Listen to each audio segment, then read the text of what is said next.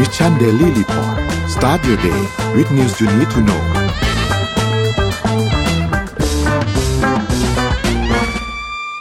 สวัสดีครับยินดีต้อนรับเข้าสู่ Mission Daily Report ประจำวันจันทร์ที่ 31 กรกฎาคม 2566 นะครับ วันนี้คุณอยู่กับเรา 2 คนตอน7โมงถึง8โมงเช้าครับ สวัสดีพี่อ้อมครับ สวัสดีค่ะ ครับ แล้วก็สวัสดีท่านผู้ฟังทุกท่านวันจันทร์ด้วยนะครับ บางคนหยุดบางคนไม่หยุดนะครับ แล้วแต่นะครับ แต่ก็เอาละถ้าใครหยุด ก็เดินทางปลอดภัยกันนะครับ บางบางท่านอาจจะวันนี้อาจจะกลับมาจากเที่ยวกันนะครับ หรือว่าถ้าใครไม่หยุดก็ขอให้เป็นเช้าวันทำงานที่สดใส หรือถ้าใครลาหยุดก็ดีใจด้วยครับ ได้หยุดยาว รู้ไหมว่าจริง ๆ แล้ว ช่วงเนี้ยพี่อ้อมหยุดยาวอะ่ะ ถ้าลาเพิ่มอะ นิดหน่อยเนี่ย มันจะหยุดยาวสิบวันเลยนะ อืม คือถ้าใช่ลาเพิ่มเนี่ยมันจะเป็นหยุดแบบศุกร์เสาร์อาทิตย์ แล้วก็ยิงยาวเลยอะหยุดได้เพียบเลยนะครับ ก็ั่นแหละครับ ลองบริหารวันลากันดูนะฮะโอเค เดี๋ยวพาไปอัปเดตตัวเลขครับว่าเป็นยังไงบ้างครับ ไปดูตัวเลขครับ เริ่มต้นกันที่เซ็ตบ้านเราครับ อยู่ที่หนึ่งพันห้าร้อยสี่สิบสามจุดสองเจ็ดครับ บวกขึ้นมาหนึ่งจุดสองสามเปอร์เซ็นครับ ถัดมาครับคุณต่างประเทศครับ ดาวโจนส์ครับอยู่ที่สามหมื่นห้าพันสี่ร้อยห้าสิบเก้านะครับ NASDAQ อยู่ที่หนึ่งหมื่นสี่พันสามร้อยสิบหกบวกขึ้นมาหนึ่งจุดเก้าศูนย์เปอร์เซ็นต์เลยนะครับ NYSE ครับอยู่ที่หนึ่งหมื่นหกพันสามร้อยหกสิบสามนะครับ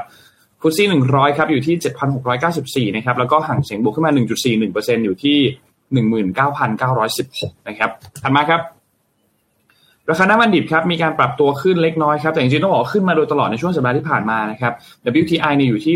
80.58 แล้วนะครับบวกขึ้นมา 0.61%นะครับแล้วก็ Brent อยู่ที่ 84.99 บวกขึ้นมา 0.89%นะครับทองคำครับอยู่ที่ 1,959.49 บวกขึ้นมา 0.69%นะครับแล้วก็สุดท้ายครับ คริปโตเคอเรนซีครับบิตคอยอยู่ที่ประมาณ 29,000 นะครับ Ethereum อยู่ที่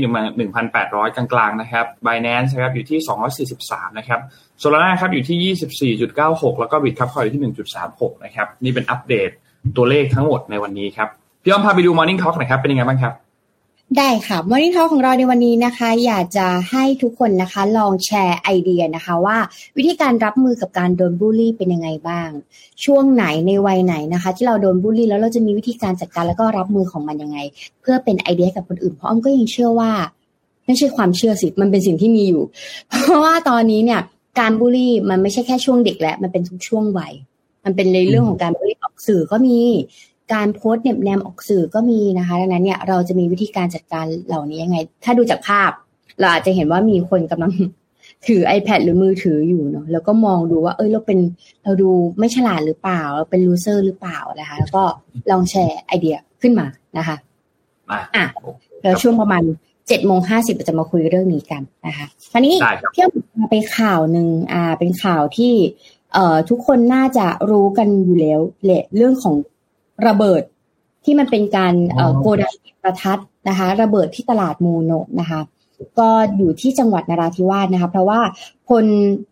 เอ่อตำรวจนะคะ สมเกียรติพลประยูนเนี่ยเลขาธิการศูนย์อำนวยการบริหารการจัดการจังหวัดชายแดนภาคใต้นะคะ ได้ลงพื้นที่ตรวจสอบความเสียหายบริเวณเกิดเหตุโกดังเก็บประทัดได้ระเบิดขึ้นนะคะ ที่ตลาดมูโนะตำบลมูโนะอำเภอสุไหงโกลกนะคะ จังหวัดนราธิวาสพร้อมกับ กล่าวว่าพลตำรวจเอกประยุทธ์จันโอชานายกรัฐมนตรีเนี่ยและรองนายกรัฐมนตรีนะคะ ได้สั่งการให้ดูแลผู้ประสบเหตุอย่างถึงที่สุดนะคะ ซึ่งทางด้านผู้ว่าราชการจังหวัดนราธิวาสเนี่ยได้กำชับให้ทุกภาคส่วนดูแลอย่างเต็มที่นะคะ แล้วก็ให้เต็มความสามารถเพื่อบรรเทาความเดือดร้อนแก่พี่น้องประชาชนนะคะแล้วก็เรื่องของความเสียหายนะขณะมีการตรวจสอบความเสียหายในเบื้องต้นเนี่ยเพื่อเร่งดำเนินการช่วยเหลือนะคะ ผู้ที่ สูญหายก็อยู่ในขั้นตอนของการพิสูจน์ทราบอัตลักษณ์ต่างๆนะคะ แล้วก็สถานที่ในการตรวจอัตลักษณ์ต่างๆ ความเสียหายว่าร่างกายเป็นยังไงชิ้นส่วนเป็นยังไงนะคะ ก็อยู่ที่โรงพยาบาลสงขลานครินอำเภอหาดใหญ่จังหวัดสงขลานะคะซึ่งก็อยากส่งกำลังใจให้กับผู้สูญเสียในครั้งนี้นะคะ แล้วก็ไม่ว่าจะเป็นเรื่องของทางด้านด้านกายแล้วก็จิตใจนะคะ รวมถึง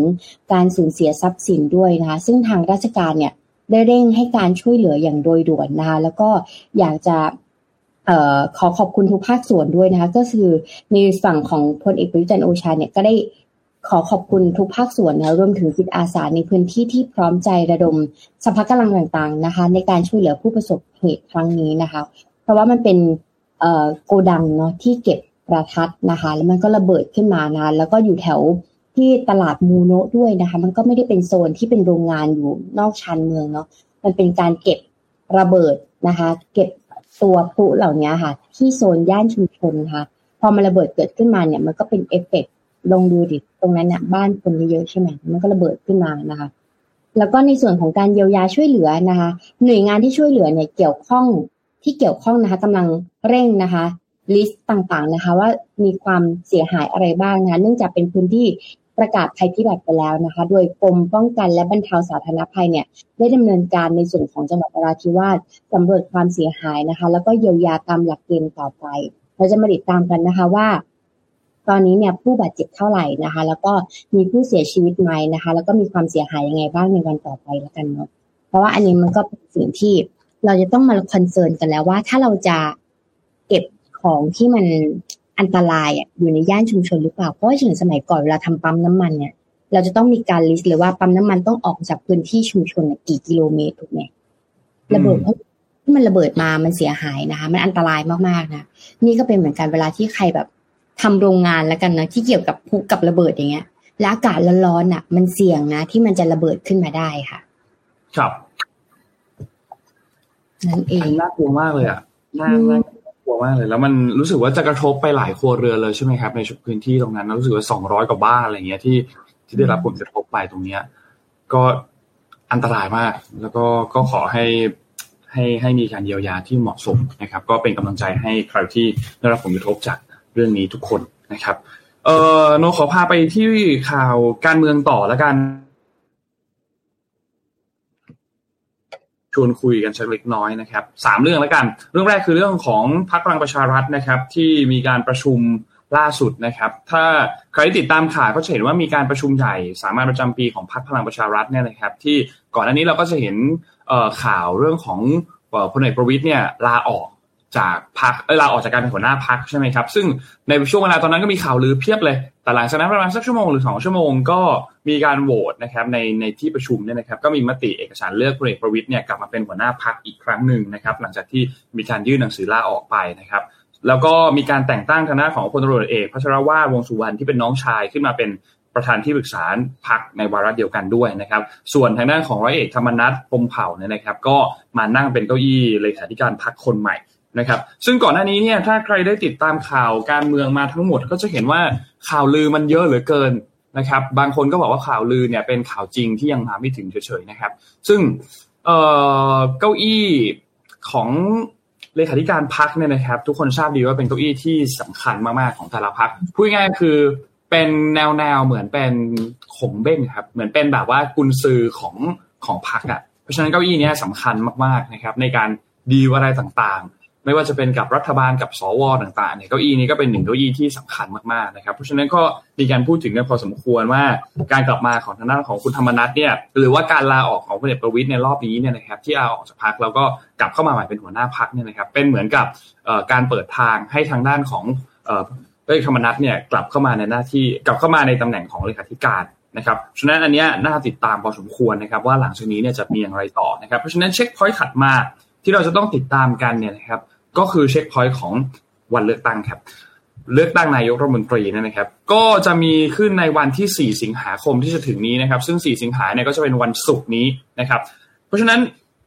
วันนี้มีอะไรบ้าง วันนี้จะมี 2 เรื่องนะครับ วันที่ 4 สิงหาคมเนี่ยเรื่องที่ 1 ก็คือการโหวตเลือกนายกรัฐมนตรีนะครับ ซึ่งดูเหมือนว่าเมื่อวานนี้เนี่ยจะมีข่าวทางด้านที่ประชุม 8 พักที่ นนเห็นข่าวว่าเป็นทางด้านของคุณเศรษฐาใช่ไหมครับ ที่จะมีการถูกรับเลือกโหวตในวันศุกร์นี้นะครับ ซึ่งก็อันนี้ก็เท่ากับว่าเหมือนเข้าเป็นว่าที่นายกรัฐมนตรีไว้ก่อนนะครับ ส่วนจะได้เสียงเพียงพอหรือเปล่าเนี่ย ในวันศุกร์นี้ต้องมารอติดตามกันอีกทีหนึ่งหรือจริงๆอาจจะต้องรอดูความชัดเจนในช่วงสัปดาห์นี้แหละครับว่าจะมีการออกมาให้สัมภาษณ์หรือว่าแถลงของ 8 พักหรือหลักๆ ต้องไปอยู่ที่พักเพื่อไทยเนี่ยนะครับว่าจะมีการได้รับเสียงเพิ่มเติมจาก ส่วนไหนหรือเปล่า ไม่ว่าจะเป็นพรรคการเมืองพรรคอื่นหรือว่าจะเป็นเสียงสวนะครับนี่เป็นเรื่องแรกที่จะต้องโหวตกันในวันที่ 4 สิงหานะครับ ส่วนอันที่ 2 ก็คือการอภิปรายแก้เรื่องของมาตรา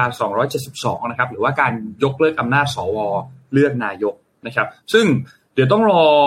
ในวันที่ 3 สิงหาคมอีกทีหนึ่งเพราะว่าจะมีประเด็นเรื่องหนึ่งเรื่องของการรับหรือไม่รับคำร้องของผู้ตรวจแผ่นดินปมเสนอชื่อของคุณพิธาลิมจรรัตน์ว่าสามารถที่จะเสนอชื่อ ซ้ำได้หรือเปล่านะครับ ซึ่งถ้าหากว่าสารรัฐมนูลเนี่ยมีการรับหรือมีมีอะไรต่างๆเนี่ยนะครับ อันนี้ก็ต้องก็ต้องมามารอรอดูกันอีกทีหนึ่งว่าจะมีคำสั่งมาให้ชะลอกระบวนการการเลือกนายกรัฐมนตรีไหมนะครับ แต่ว่าเอาละข้อสรุปณปัจจุบันตอนนี้เนี่ยนะครับก็คือวันที่ 4 สิงหาวันศุกร์นี้เนี่ยก็จะมีนั่นแหละครับหนึ่งก็คือเลือกนายโหวตเลือกนายกรัฐมนตรี และ 2 คือการแก้ไขรัฐธรรมนูญมาตรา 272 เพื่อยกเลิกอำนาจสวตามที่พรรคก้าวไกลเนี่ยมีการยื่นเสนอไป นะครับเพราะฉะนั้นก็รอติดตามดูครับนี่เป็น 2 เรื่องหลักที่จะเกิดขึ้นในวันที่ 4 สิงหานะครับเรื่องที่ 3 ก็คือเรื่องของอดีตนายกรัฐมนตรีทักษิณชินวัตรที่มีข่าวจะกลับบ้านในวันที่ 10 สิงหาคมใช่ไหมครับ 10 สิงหาคมก็จะเป็นวันที่วันพฤหัสพฤหัสหน้านะครับ ก็ต้องรอติดตามกันเหมือนกัน เพราะว่ากระแสข่าวก็มีหลายอันมากที่มีการพูดถึงว่าอาจจะไม่ได้กลับนะครับ ทางฝั่งของคุณชูวิทย์เองก็มีการพูดถึงว่าเหมือนสถานการณ์เปลี่ยนสุดท้ายแล้วไม่ได้กลับนะครับคุณจตุพรพรมพันธ์เองที่เป็นการนำนปชเองก็มีการให้สัมภาษณ์กับทางคุณจอมขวัญใช่ไหมครับ ก็บอกเช่นเดียวกันว่าไม่ได้กลับนะครับ เพราะฉะนั้นยังคงเป็น ยังคงเป็นสิ่งที่ต้องรอตามกันต่อไปว่าสุดท้ายจะกลับไหมนะครับ เพราะว่าคุณแพทองทานหรือคุณอุ๊งอิ๊งที่เป็นหนึ่งใน candidate ของพรรคเพื่อไทยเองเนี่ยก็มีการไป comment ใต้โพสต์ Facebook ของชูวิทย์ว่า เอร์เจอร์นะครับ ในโพสต์ที่พูดถึงเรื่องเรื่องที่ที่คุณชูวิทย์พูดถึงเรื่องของการที่จะทักษิณจะไม่กลับบ้านแล้วมีสถานการณ์เปลี่ยนแปลงต่างๆนะครับ เพราะฉะนั้นก็ถ้าติดตามการเมืองในช่วงนี้ก็จะรู้ว่าติดตามเป็นวันไม่ได้ เป็นชั่วโมงเท่านั้นนะครับ เพราะว่าสถานการณ์เนี่ยเปลี่ยนกันรายชั่วโมงเลยนะครับสำหรับการเมืองในช่วงปัจจุบันตอนนี้นะครับ จริงๆเนี่ยก็มีการพูดถึงเรื่องของขั้นตอนเรื่องของอะไรต่างๆ ถ้าหากว่า ทักษิณกลับเดินทางกลับมาแล้วเนี่ยนะครับ จะมีขั้นตอนต่างๆ อย่างไรนะครับ ก็อันนี้ก็มีการพูดถึงกันไปพอสมควรแล้วนะครับ แต่ว่าอะละสุดท้ายแล้วก็ต้องรอติดตามกันต่อไปครับว่าจะได้กลับไหมนะครับ แต่ถ้ากลับมาแล้วจะต้องรับโทษอย่างไรบ้าง สามารถยื่นเรื่องขอพยโทษได้ภายในหนึ่งวันเลยไหมไม่ต้องติดคุกเลยไหมอันนี้ก็ต้องรอติดตามกันอีกทีหนึ่งแต่ว่าโนว่าเรื่องนี้เนี่ยก็ต้องรอดูกันต่อยาวๆครับเรียกว่ากลายกลายเป็นมหากราบของประเทศประเทศเราแล้วกันครับ เพราะว่าทักษิณเองก็มีการประกาศว่าจะกลับบ้านมาหลายหลายครั้งแล้วอันนี้ก็ไม่ใช่ครั้งแรกนะครับ น่าจะเป็นหลักสิบแล้วเหมือนกันนะครับอันนี้ก็รอติดตามดูครับว่าการเมืองบ้านเราเนี่ยจะยังไงกันต่อครับคิดว่าคงมาอัปเดตให้กับฟังกันสั้นๆแบบนี้กันทุกๆวันเลยครับ ในเรื่องของการเมืองครับใช่ค่ะก็ถ้าถ้าเท่าเท่าเท่าที่มีอะกราฟิกเข้าไปก็คือประมาณอยู่ที่สิบสี่ครั้งครับ ที่จะบอกว่าจะกลับมาบ้านอะไรอย่างเงี้ยแต่ว่าเขาก็หลายปีแล้วนะ ก็ การที่จะพูดสักประมาณสิบครั้งก็ไม่เป็นไรหรอกสำหรับพี่นะถ้าเราไปอยู่ต่างประเทศขนาดนั้นเราก็คงอยากกลับบ้านนะคะอะเดี๋ยวพามีมาอีกข่าวหนึ่งนะคะ ก็เป็นเรื่องของการจัดการการเงินแล้วกันเนาะเรามาดูกันดีกว่าพอดีเพิ่งกลับมาจากลาวบางทีสำเนียงการพูดอาจจะแปลกๆไปสักนิดเลยนะคะการขาดวินัยทางการเงินนะคะ ค่าครองชีพสูงขึ้นนะคะ คนไทยอะเป็นหนี้อะไรกันบ้าง อ่าลองลิสต์กันมาดูนะว่า เราอะเป็นหนี้อะไรกันบ้างนะคะ จำนวนหนี้สินของคนไทยนะคะ เฉลี่ยต่อครัวเรือนเนี่ยซึ่งเพิ่มจากเมื่อปีที่แล้วเนาะก็คือเป็นอยู่ที่ 11.5%นะคะมาอยู่ที่ 559,400 559,408 บาทนะคะและตกเป็นภาระการผ่อนหนี้สูงถึง 16,742 บาทนะคะ โดยแยกเป็นอะไร โดยแยกเป็นหนี้ในระบบ 12,012 บาทนะคะ แล้วก็นอกระบบอยู่ที่ 4,712 บาทนะคะ อ้างอิงจากที่ไหนนะคะ อ้างอิงจาก ศูนย์พยากรเศรษฐกิจและธุรกิจมหาวิทยาลัยหอการค้าไทยนั่นเองค่ะ นับเป็นพอเราเห็นข้อมูลแบบนี้เราก็ตกใจเหมือนกันนะ เพราะว่านี่ครัวเรือนหมายความว่าอะไรคำว่านี่ครัวเรือนคือทุกคนเป็นหนี้ได้ ไม่ใช่ว่านี่กยศนี่ทางด้านการศึกษานี่ด้านธุรกิจ แต่นี่ครัวเรือนหมายถึงค่าเฉลี่ยที่ทุกบ้านจะเป็นหนี้นี้นะคะ แล้วก็สรุปตัวที่ธนาคารของประเทศไทยนะคะ สรุปว่าปัจจัยเนี่ยอยู่ที่ประมาณ 16 ล้านล้านบาทนะคะ เป็นสัดส่วนมากถึง 90.6%ต่อ GDP นะคะ และสะท้อนได้ว่ามาตรการการแก้หนี้ครัวเรือนของภาครัฐที่ผ่านมาเนี่ยและการฟื้นตัวของเศรษฐกิจนะคะยังไม่เพียงพอที่ทำให้หนี้ครัวเรือนไทยอะลดลงมาอยู่ที่ระดับควรจะเป็นก็คือประมาณ 80 เพราะตอนนี้มันไป 90.6เปอร์เซ็นต์แล้วไงแต่ถ้าเรามีการจัดตั้งรัฐบาลแบบใหม่ขึ้นมา แก้ระบบเศรษฐกิจขึ้นมานะคะ มีการจัดตั้ง การแก้ปัญหาเรื่องโครงสร้างนี้เนี่ยมันควรจะเป็นแค่ 80%ไม่ใช่แค่ 90.6%ขนาดนี้นะคะคราวนี้เรามาเจาะข้อมูลสำรวจทางด้านสถานการณ์หนี้ครัวเรือนสำหรับปีนี้เนาะพบว่าคนไทยส่วนใหญ่เนี่ยเป็นหนี้ทั้งในระบบแล้วก็นอกระบบ66 65.6%เนี่ยมีเฉพาะหนี้ในระบบนะคะ31.2%เนี่ยมีหนี้ทั้งในระบบและนอกระบบนะคะ3.2%มีหนี้เฉพาะนอกระบบอย่างเดียว สาเหตุนะคะที่ทำให้เกิดปัญหาหนี้ครัวเรือนมาจากอะไรบ้าง อันดับที่1ค่ะ การขาดวินัยทางการเงิน เพราะเราไม่มีความรู้เรื่องการเงินไงอันดับที่2รายรับไม่พอกับรายจ่ายอ่าเพราะว่าเรามีรายได้น้อยนะคะ อันดับที่3วางแผนการลงทุนผิดพลาดเรามีเงินแล้วแหละ เราลงทุนแล้วแหละ แต่ว่าเราวางแผนการลงทุนที่ผิดพลาดนะคะอันดับที่4เนี่ยมีความรู้ทางด้านการเงินที่ไม่เพียงพอนะคะแล้วก็วัตถุประสงค์ของการก่อนหนี้เนี่ยสูง 3 อันดับแรกคืออะไรนะคะ อันดับที่1เนี่ยก็คือหนี้บัตรเครดิต อันดับที่ 2 คือหนี้รถยนต์ อันดับที่ 3 คือหนี้เพื่อการอุปโภคบริโภคก็คือการใช้จ่ายในชีวิตประจำวันนะคะแล้วก็สาเหตุของการเป็นหนี้ที่เพิ่มขึ้นจากเดิมเนี่ยที่มันเป็น 90.6%มาจากอะไรนะคะ ค่าครองชีพที่ปรับตัวสูงขึ้นนะสองคือซื้อสินทรัพย์ถาวรเพิ่มมากขึ้นเพราะรู้สึกว่าไม่มั่นคงเนาะก็อยากจะซื้อสินทรัพย์ถาวรเช่นบ้าน คอนโดมิเนียมต่างๆนะที่เป็นบ้านหลังแรกของเราในการที่เรามาเป็นพนักงานประจำแล้วก็อยากมีบ้านของเราเป็นหลังแรกอะไรอย่างเงี้ยนะคะสามคือรายได้ไม่พอกับรายจ่ายสี่คือลงทุนในธุรกิจเพิ่มขึ้นห้าคือใช้จ่ายผ่านบัตรเครดิตมากขึ้นหกคือการผ่อนสินค้ามากเกินไปนะคะเจ็ดขาดรายได้เนื่องจากกฎเนื่องจากถูกออกจากงานนะคะ โดนไล่ออกนะคะแปดค่าเล่าเรียนของบุตรหลานสูงขึ้นค่าเทอมแพงขึ้นจริง เก้าหนี้สินเกิดจากการพนันนะคะสิบไม่สามารถเก็บเกี่ยวผลิตผลทางธรรมชาติได้ หรือว่าเป็นเรื่องของเกษตรกรไม่สามารถที่จะทำงานได้หรือว่าเก็บผลผลิตได้นะคะ ส่วนพฤติกรรมการใช้จ่ายของครัวเรือนเนี่ยโดยข้อมูลจากการสำรวจกลุ่มตัวอย่าง 1,300 ตัวอย่างของประเทศนะคะ แจกแจงการใช้จ่ายลำดับต้นๆเนี่ย เห็นดังต่อไปนี้ค่ะ อาหารและเครื่องดื่มอยู่ที่ 22%นะคะ ค่าที่อยู่อาศัย ค่าเช่า ค่าสาธารณูปโภค เครื่องใช้และเครื่องเรือนต่างๆนะคะ อยู่ที่ประมาณ 12.5%ค่าเดินทางยานพาหนะเนี่ย ค่าเชื้อเพลิง ค่าบำรุงรักษาอยู่ที่ 9.8%ของใช้ส่วนบุคคล สบู่ ยาสีฟัน ยาสระผม เครื่องสำอางนะคะ อยู่ที่ประมาณ 9.5%ค่าใช้จ่ายทางด้านการศึกษาอยู่ที่ 7.9%ค่าใช้จ่ายทางด้านการสื่อสาร อยู่ที่ประมาณ 7.4%นะคะ ซึ่งวิธีการแก้ปัญหาเมื่อเกิด ภาวะรายได้ไม่พอกับรายจ่ายเนี่ยส่วนใหญ่เราจะเลือกใช้วิธีการอยู่สี่สี่อย่างเหล่านี้นะคะ อย่างแรกเราจะแก้ปัญหาด้วยการกู้ยืมจากแหล่งต่างๆ ไม่ว่าจะกดเงินสดจากบัตรเครดิตนะคะ หรือว่ากู้เงินจากที่อื่นเนาะสอง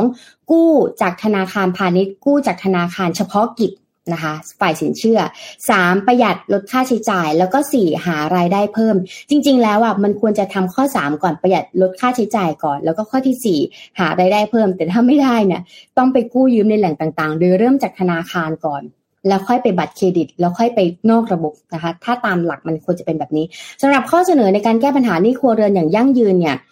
ผู้ตอบแบบสอบถามส่วนใหญ่เนี่ยระบุว่าอาจจะเป็นการหาแหล่งเงินกู้ดอกเบี้ยต่ำก่อนในช่วงนี้นะคะ หรือแล้วก็ต่อมาคือการให้ความรู้ในการบริหารหนี้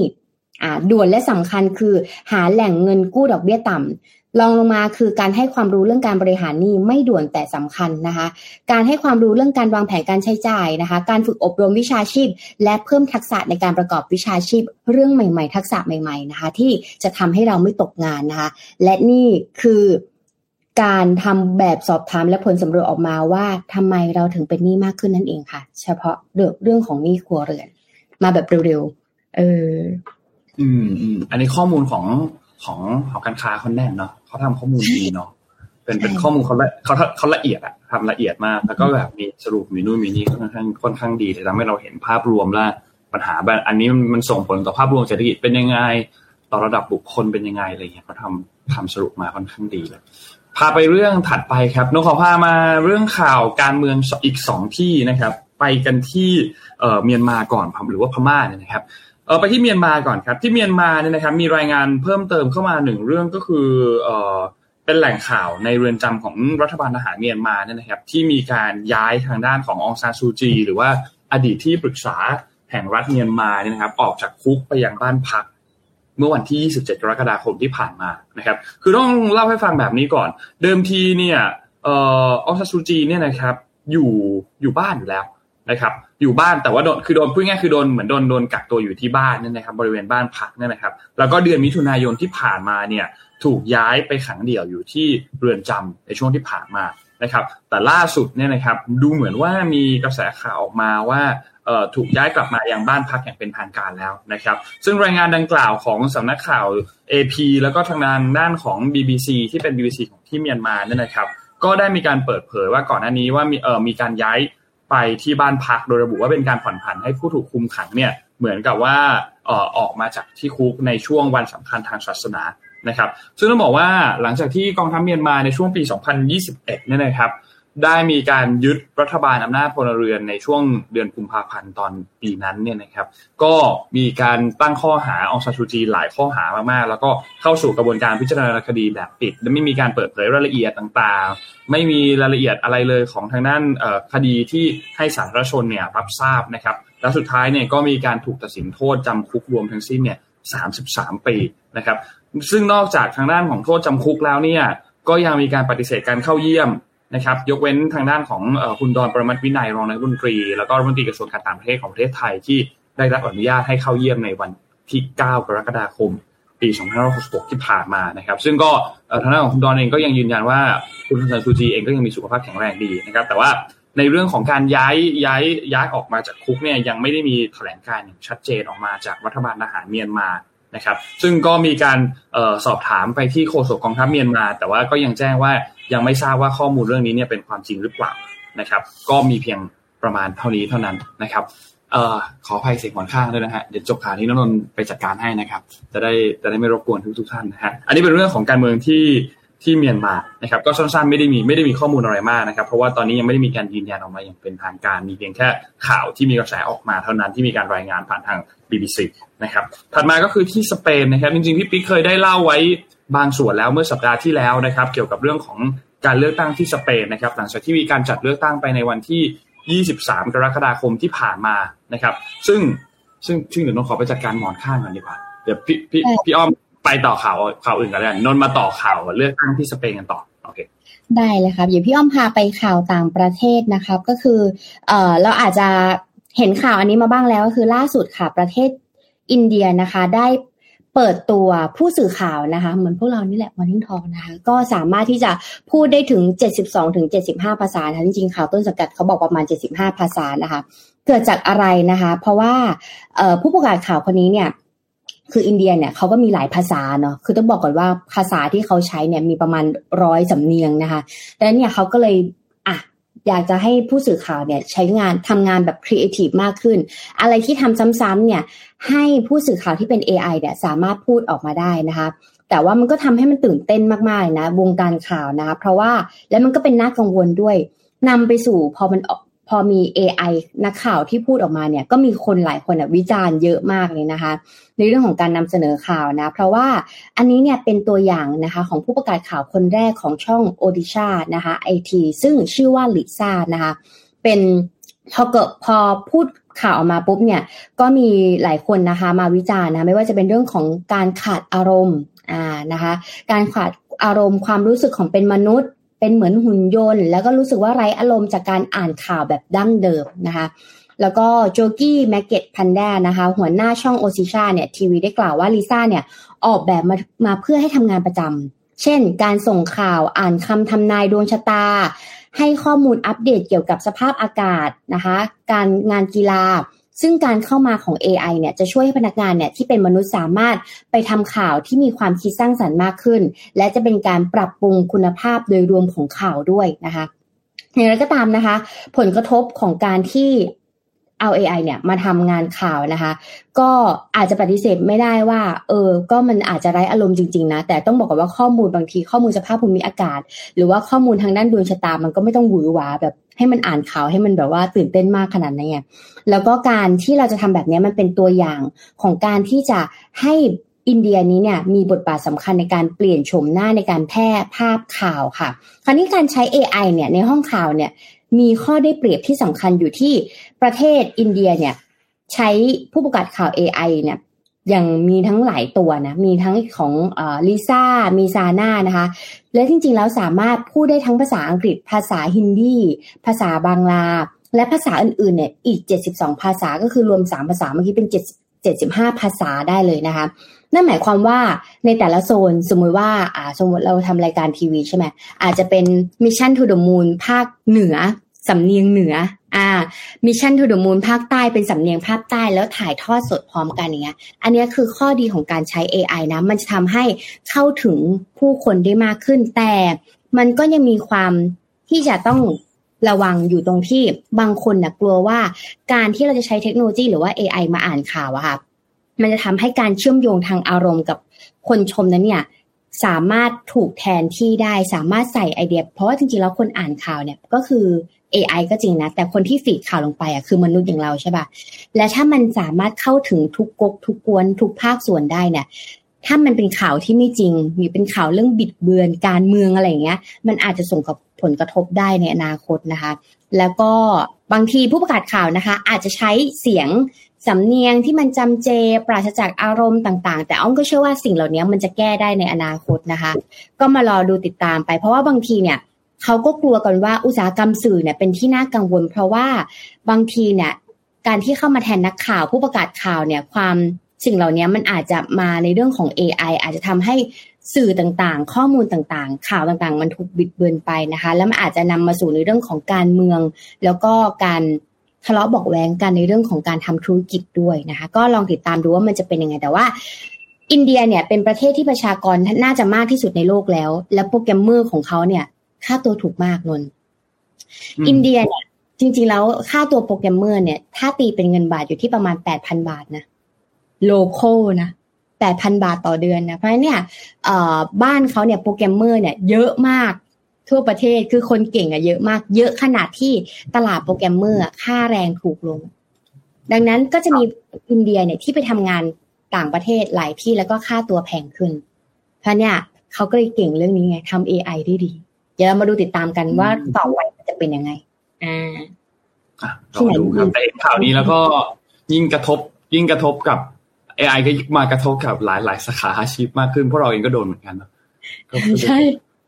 ใช่ใช่ใช่ก็น่าแต่ก็น่าสนใจครับเป็นอันหนึ่งที่น่าสนใจ พาไปต่อที่พาไปต่อที่สเปนครับ เมื่อกี้ที่ติดติดไว้ขออภัยด้วยนะครับ กับเสียงหมอนข้างเมื่อกี้ต้องขออภัยด้วยนะครับ เอ่อหลังจากที่เขาจัดการเลือกตั้งไปวันที่ 23 กรกฎาคมที่ผ่านมาใช่ไหมครับ ที่สเปนเนี่ยนะครับ ซึ่งณปัจจุบันนี้เนี่ยก็ดูเหมือนว่าจะติดหล่มสักเล็กน้อยเหมือนกันนะครับ หลังจากที่ พรรคที่ชนะอันดับหนึ่งแล้วก็อันดับสองจากขั้วฝ่ายขวาและฝ่ายซ้ายเนี่ยไม่สามารถที่จะรวมเสียงได้มากเพียงพอที่จะจัดตั้งรัฐบาลที่เป็นเสียงข้างมากได้นะครับ ซึ่งต้องบอกว่าสำหรับที่สเปนเนี่ยอันนี้ก็ไม่ไม่ไม่ไม่ใช่เรื่องที่ผิดแปลกอะไรนักนะครับ เพราะว่าไม่ใช่ครั้งแรกที่เขาเจอเรื่องนี้นะครับ จริงๆ แล้วการเลือกตั้งในปี 2015 เองก็เกิดสถานการณ์คล้ายๆ กันเหมือนกันจนกว่า แล้วก็ทำให้สุดท้ายเนี่ยตอนนั้นเนี่ยก็มีการจัดเลือกตั้งกันอีกทีหนึ่งในปี 2016 นะครับกว่าที่จะจัดตั้งรัฐบาลกันได้สำเร็จนะครับ แต่ก็ต้องบอกว่ารอบนี้เนี่ยที่สเปนเนี่ยนะครับก็ยังมีต้องบอกว่าการเมืองไม่ค่อยจะมีเสถียรภาพสักเท่าไหร่ ยากมากที่จะจัดตั้งรัฐบาลเข้ามาได้นะครับการเลือกตั้งครั้งนี้เป็นอย่างไร พรรคอันดับหนึ่งเนี่ยนะครับคือพรรค People หรือว่าพรรค PP หลังจากนี้จะเรียกว่าพรรค PP ก็ได้นะครับคือพรรค PP เนี่ยนะครับเป็นหรือว่าพรรคประชาชนนะครับ People Party เนี่ยนะครับเป็นฝั่งของกลางขวานะครับก็ได้เก้าอี้เยอะที่สุดคือ 136 ที่นั่งนะครับแต่ว่าจำนวนสสเนี่ยก็ไม่มากพอที่จะจัดตั้งรัฐบาลเสียงข้างมากในสภาได้นะครับ เพราะว่าสภาผู้แทนราษฎรของสเปนเนี่ยนะครับสสมีทั้งหมดเนี่ยเก้าอี้มี 350 ที่นั่งนะครับแล้วก็มีแนวโน้มว่าจะเจรจากับพรรคร่วม ในเสียงที่เป็นฝั่งขวาเหมือนกันอย่างพรรควอล์กนะครับ ที่มี 33 ที่นั่งเนี่ย ซึ่งถ้ารวมแล้ว 33 กับ 136 ก็จะได้ 6 169 เสียง ซึ่งก็ยังไม่เพียงพออยู่ดีนะครับ ส่วนพรรคที่ชนะมาอันดับ2เนี่ยนะครับ คือพรรคเปโซเอนะครับ PSOE เนี่ยนะครับก็เป็นพรรคแรงงานสังคมนิยมสเปนนะครับซึ่งเป็นพรรครัฐบาลชุดปัจจุบันของนายรัฐมนตรีเปโดรซานเชสด้วยนะครับได้เก้าอี้มาทั้งหมด 122 ที่นั่ง นะครับ ซึ่งก็น้อยกว่าทางด้านของพรรค PP เนี่ยอยู่ 14 เก้าอี้นะครับ ก็มีโอกาสที่จะจัดตั้งรัฐบาลได้เช่นเดียวกันนะครับ แต่ทางด้านของจำนวนสสของพรรคเปโซเอนนี่ยนะครับแม้ว่าจะจับมือกับทางด้านพรรคที่เป็นฝ่ายซ้ายอย่างพรรคชูมาเนี่ยนะครับก็ได้สส31 ที่นั่ง แล้วก็มี 2พรรคเล็กที่มีสสอีกเจ็ดที่นั่ง แต่ก็ยังไม่เพียงพอเหมือนกัน ที่จะจัดตั้งรัฐบาลเสียงข้างมากนะครับทำให้ณปัจจุบันตอนนี้เลยก็เลยตามภาษาข่าวเขาจะใช้คำว่า อยู่ในภาวะที่เป็นสภาแขวนนะครับ คือทั้งสองพรรคเนี่ยก็ต้องเจรจาเพื่อรวบรวมเสียงให้มากพอในการที่จะจัดตั้งรัฐบาลนะครับ ซึ่งณปัจจุบันตอนนี้ก็คาดว่าจะต้องใช้เวลากันอีกสักพักใหญ่ๆเลยล่ะนะครับ ถึงจะสามารถที่จะจัดตั้งรัฐบาลได้นะครับ ซึ่งเอ่อจริงๆแล้วเนี่ยนะครับการเลือกตั้งทั่วไปของสเปนเนี่ยจะมีขึ้นในช่วงหลังจากเดือนธันวาคมปีนี้เป็นต้นไป แต่ว่านายรัฐมนตรีซานเชสเนี่ยได้มีการจัดเลือกตั้งเร็วกว่ากำหนด ซึ่งก็เป็นผลมาจากเรื่องของ การบริหารประเทศของพรรคต่างๆเนี่ยนะครับ ก็เลยมีการประกาศการจัดเลือกตั้งนะครับ ซึ่งจากที่เราดูกันแล้วเนี่ยนะครับทางด้านของคุณซานเชสก็มองว่า ในเรื่องของการจัดเลือกตั้งก่อนกำหนดเนี่ยนะครับก็มีหลายปัจจัยที่เป็นแนวโน้มที่เป็นประโยชน์ต่อพรรคของเปโตรเอเช่นเดียวกันนะครับ เพราะว่าเป็นรัฐบาลปัจจุบันใช่ไหมครับสามารถที่จะเตรียมการล่วงหน้า แล้วก็กำหนดวันเลือกตั้งได้ตามที่ต้องการ ซึ่งก็จะส่งผลทาให้พรรคฝ่ายค้านเนี่ยพรรคพีเพิลเนี่ยอาจจะไม่ได้ตั้งตัวมากนักนะครับ ในการที่จะวางแผนหาเสียงเลือกตั้ง การหาพันธมิตรหาพรรคการเมืองต่าง ๆ นะครับ ซึ่งก็อันนี้ก็เป็นเป็นอันหนึ่งที่ต้องบอกว่า สร้างผลกระทบต่อการเมืองของสเปนพอสมควรนะครับ เพราะว่าหลังจากที่เลือกตั้งมาแล้วเนี่ยนะครับ ก็มีคนมีการไปทำโพกับของประชาชนด้วยนะครับ ว่าผลสำรวจความคิดเห็นของประชาชนก่อนเลือกตั้งเนี่ยมองว่าพรรคพีเพิลเนี่ยจะได้สสมากที่สุด ซึ่งก็เป็นอย่างนั้นจริง ๆ นะครับ แม้จะมีแนวโน้มที่จะต้องจัดรัฐบาลผสมกับพรรควอกซ์ตามเนี่ยนะครับ แต่ว่าผลการเลือกตั้งก็ไม่ไม่ไม่ได้ออกมามาเป็นตามแผนขนาดนั้น เพราะว่าโอเคได้อันดับหนึ่งก็จริง แต่ว่าชนะไม่ขาด นะครับแล้วก็ไม่ได้มีสสมากพอที่จะสามารถที่จะตั้งรัฐบาลเสียงผสมได้นะครับก็ทำให้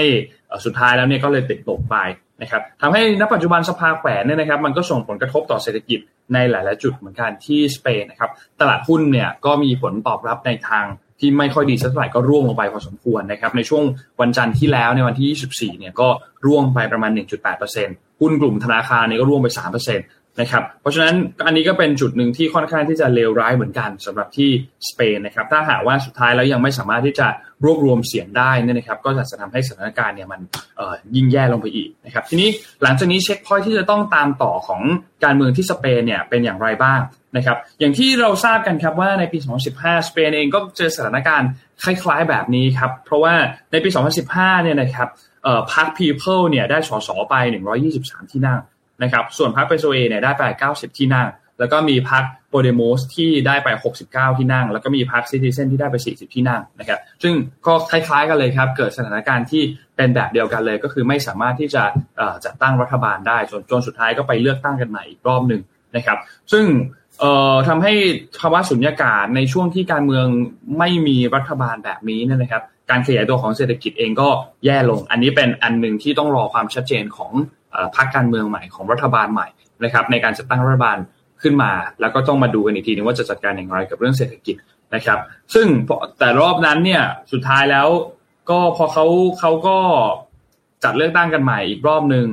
นะครับ ซึ่งก็ก็มีปัญหาเหมือนกันในการจัดเลือกตั้งกันรอบรอบใหม่อีกรอบหนึ่งนะครับ เพราะว่าก็เผชิญปัญหากันมากมายเหมือนกันนะครับ แต่สุดท้ายแล้วอาจรอบนี้เนี่ยนะครับ ต้องรอติดตามกันดูแล้วล่ะว่า ถ้ารวบรวมเสียงไม่ได้ จะมีการจัดเลือกตั้งใหม่ไหมแล้วถ้าจัดเลือกตั้งใหม่แล้วผลจะออกมาเป็นอย่างไรเนี่ยนะครับ อันนี้เป็นหล่มการเมืองทางอันหนึ่งอันหนึ่งที่สเปนเนี่ยก็เผชิญอยู่เหมือนกันนะครับ เพราะฉะนั้นก็ไม่ใช่แค่ประเทศไทยครับที่เผชิญปัญหาไม่สามารถที่จะจัดตั้งรัฐบาลได้นะครับของเราเนี่ยรวมเสียงได้แล้วนะครับแต่ว่าจัดตั้งไม่ได้ เพราะว่าติดอำนาจของสวอยู่ของบ้านเขาเนี่ยเลือกตั้งกันแล้วแล้วรวมเสียงไม่ได้จริงเพราะว่าคะแนนมันค่อนข้างที่จะ ใกล้เคียงกันมากๆจนไม่สามารถที่จะจัดตั้งรัฐบาลเสียงข้างน้อยได้เสียงข้างมากได้นะครับ ก็ติดตามกันต่อไปครับสำหรับทางด้านของการเมืองสเปนครับ ว่าจะเป็นอย่างไรต่อครับ ได้ค่ะพี่อ้อมขอพามาข่าวหนึ่งนะคะ เป็นข่าวที่คนไทยน่าจะต้องเอ่อเขาเรียกว่ารีบระวังตัวนะคะ เพราะว่าล่าสุดค่ะประเทศจีนสามารถที่จะเพาะพันธุ์ทุเรียนแถมอาจจะอร่อยกว่าบ้านเราอีกแหละ สองสามเดือนที่แล้วบอกว่ามีคนมาเหมาทุเรียนประมาณเป็นตันๆใช่ไหมจากไทยใช่ไหมรอบนี้ค่ะเขาทำกันเองแล้วนะคะ หลังจากที่มีข่าวมาหลายปีค่ะ ว่าผู้ประกอบการข่าว เอ่อผู้ประกอบการชาวจีนเนี่ยกำลังสุ่ม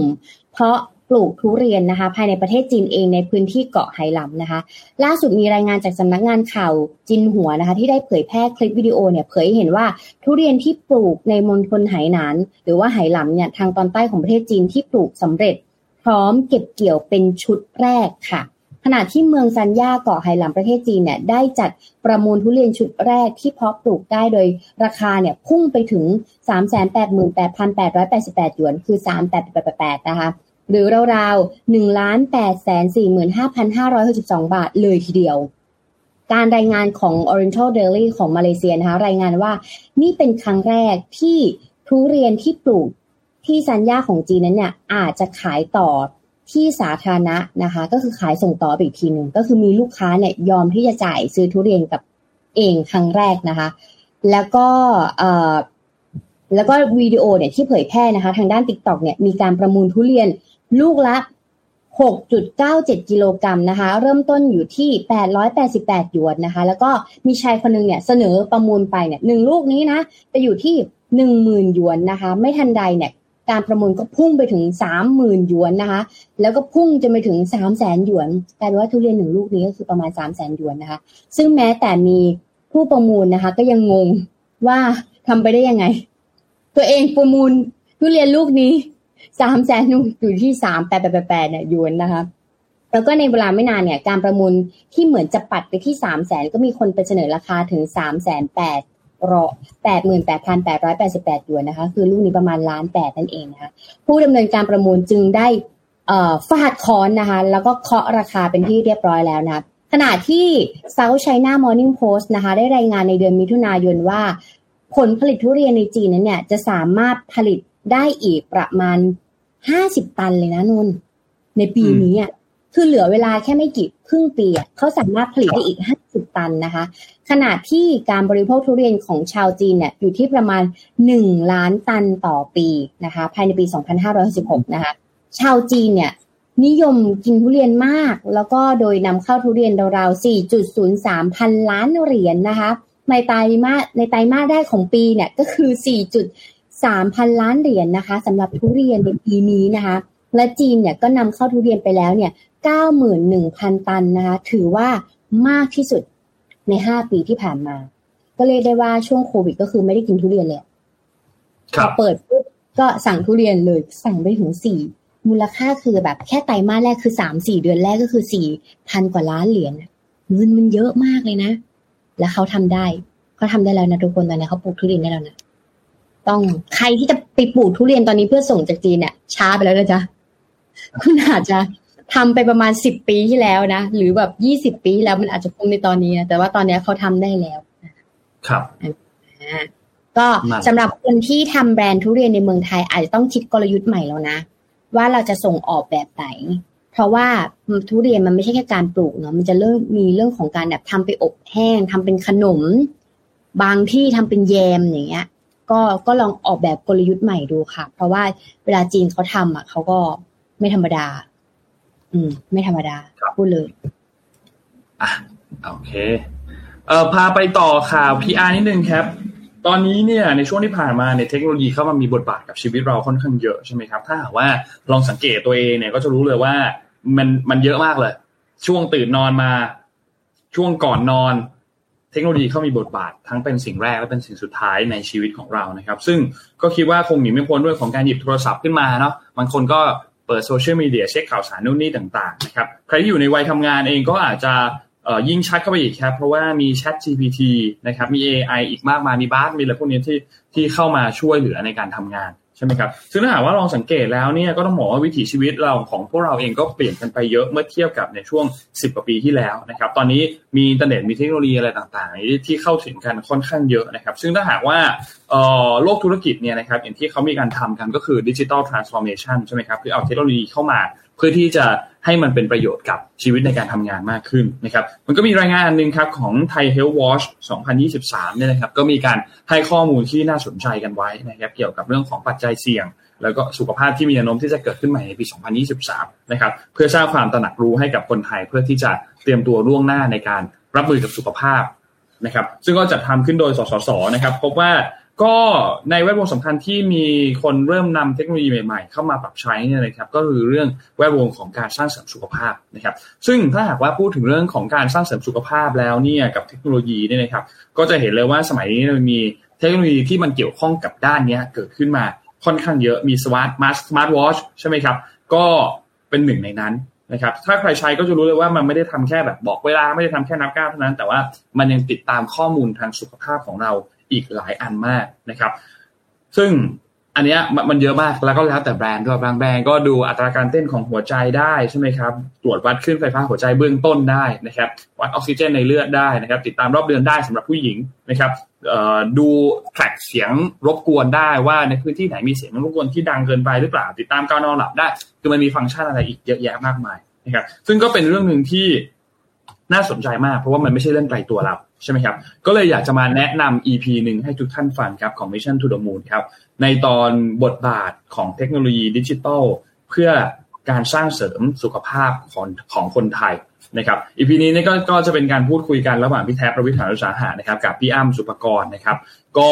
เอ่อมาพูดคุยกันนะครับ เกี่ยวกับเรื่องของเทคโนโลยีว่าเข้ามามีบทบาทต่อชีวิตของเราอย่างไรบ้างนะครับ โดยเฉพาะในแง่มุมของเรื่องของการสร้างเสริมสุขภาพ นะครับแล้วก็พูดถึงเรื่องของเทรนด์เทคโนโลยีดิจิทัลด้านสุขภาพต่างๆ รวมถึงแนวทางการสร้างเสริมสุขภาพในที่ทำงานขององค์กรไว้ให้ด้วยนะครับก็เข้าไปตามฟังกันได้ครับสำหรับ Mission to the Moon EP ที่ 1904นะครับหรือว่าจะคลิกลิงก์ที่สมมูลทิ้งไว้ก็ได้นะครับหรือถ้าใครที่มาดูย้อนหลัง เดี๋ยวยังไงให้ทีมงานทิ้งเอาไว้ใน description นะครับก็สามารถที่จะกดเข้าไปดูกันได้นะครับ ก็ฝาก EP นี้กันด้วยครับอ่าโอเค เออนนพาไปข่าวสั้น ๆ อีกอันหนึ่งก่อนที่พี่อ้อมพาไปต่อนะครับ จริง ๆ เป็นเรื่องของค่าไฟนะครับ ที่ทางด้านของกกพหรือว่าคณะกรรมการกิจการคณะกรรมการกำกับกิจการพลังงานนะครับ ก็มีการประชุมในวันที่ 26 กรกฎาคมที่ผ่านมานะครับ ก็มีมติรับฟังความคิดเห็นเกี่ยวกับเรื่องของค่า FT ใช่ไหมครับ แล้วก็มีการพิจารณาต่าง ๆสำหรับงวดเรียกเก็บในเดือนกันยายนถึงเดือนธันวาคมนะครับ ก็มีมตินะครับออกมานะครับ ปรับลดนะครับ จากเดิมเนี่ย 4.70 บาทต่อหน่วยนะครับ เหลือ 4.45 บาทต่อหน่วยนะครับ แล้วก็ให้มีผลในรอบบินเดือนกันยายนเป็นต้นไปจนเป็นต้นไปในระยะเวลาเนี่ยคือ 4 งวดนะครับ ก็นั่นแหละ กันยายนตุลาพฤศจิกาธันวานะครับ ก็จะเป็นระยะเวลาตั้งแต่เดือน 9 ถึงเดือน 12 นะครับ แล้วก็มีการพิจารณายึดหลักเกณฑ์ตามประกาศของกกพนะครับ ในกระบวนการขั้นตอนการใช้สูตรปรับ อัตราค่าไฟฟ้าโดยอัตโนมัติในปีพศ 2565 นะครับ อันนี้ก็มีการปรับเปลี่ยนกันพอสมควรนะครับ ก็สามารถที่จะเข้าไปดูข้อมูลเพิ่มเติมกันได้นะครับ ที่เว็บของ erc.or.th นะครับ แต่ว่าอันนี้ก็ยังมีเรื่องน่าเป็นห่วงพอสมควรครับ แม้ว่านั่นแหละมีการปรับลดค่าไฟลงมาเล็กน้อยนะครับ ในเรื่องของค่า FT ค่าอะไรต่างๆ นะครับ แต่ต้องบอกว่าในช่วงที่ผ่านมาเนี่ยมีข้อมูลอันนึงที่บอกว่าตลาดราคาก๊าซธรรมชาติ หรือว่า LNG เนี่ยนะครับ ในโลกเนี่ยณปัจจุบันตอนนี้เนี่ยเริ่มทรงตัว เพราะว่าผู้ซื้อแต่ละประเทศเองก็มุ่งเน้นไปที่การส่งมอบก่อนเข้าสู่ในช่วงต้นฤดูหนาวนะครับแปลว่าสินค้าคงคลังในยุโรปเองก็ยังเจอแรงกดดันเล็กน้อยนะครับไม่ว่าจะเป็นเรื่องของปัญหาสงครามอะไรต่างๆนะครับแต่ว่าราคา LNG เฉลี่ยสำหรับการส่งมอบในเดือนกันยายนสู่ตลาดเอเชียตะวันออกเฉียงใต้ แล้วก็ตลาดเอเชียนี่นะครับก็ยังคงคงตัวอยู่ที่ประมาณ 10.80 ดอลลาร์ต่อล้าน BTU นะครับ ซึ่งก็อันนี้ก็เป็นเป็นช่วงที่ถือว่าการบริหารต้นทุนอะไรต่างๆเนี่ยก็ยังสามารถที่จะพอควบคุมได้อยู่ประมาณหนึ่งเหมือนกันนะครับแม้ว่าตั้งแต่ช่วงวิกฤตพลังงานสงครามรัสเซียยูเครนจะส่งผลให้ราคา LNG นำเข้าในมีค่าค่อนข้างสูงแล้วก็ผันผวนพอสมควรนะครับ แต่ว่าณขณะตอนนี้ในสถานการณ์ต้นทุนเชื้อเพลิงต่างๆเนี่ยทางด้านของกระทรวงพลังงานเองก็มีการประเมินว่าแนวโน้มต่างๆเนี่ยมันดีขึ้น นะครับไม่ได้ไม่ไม่ได้ผันผวนเท่ากับช่วงในช่วงที่ผ่านมาก่อนหน้านี้แล้วนะครับการผลิตก๊าซธรรมชาติในอ่าวไทยเองก็เพิ่มขึ้นด้วยเช่นเดียวกันนะครับเพราะฉะนั้นก็สามารถที่จะบริหารจัดการได้พอสมควรนะครับ แต่ทีนี้ทางด้านของออคุณมนตรีเนี่ยนะครับ มหาพลึกพงศ์นะครับ ที่เป็นรองประธานสภาอุตสาหกรรมแห่งประเทศไทยหรือว่าสปทเนี่ยนะครับ ก็มีการเปิดเผยว่าภาคเอกชนเองก็ยังมี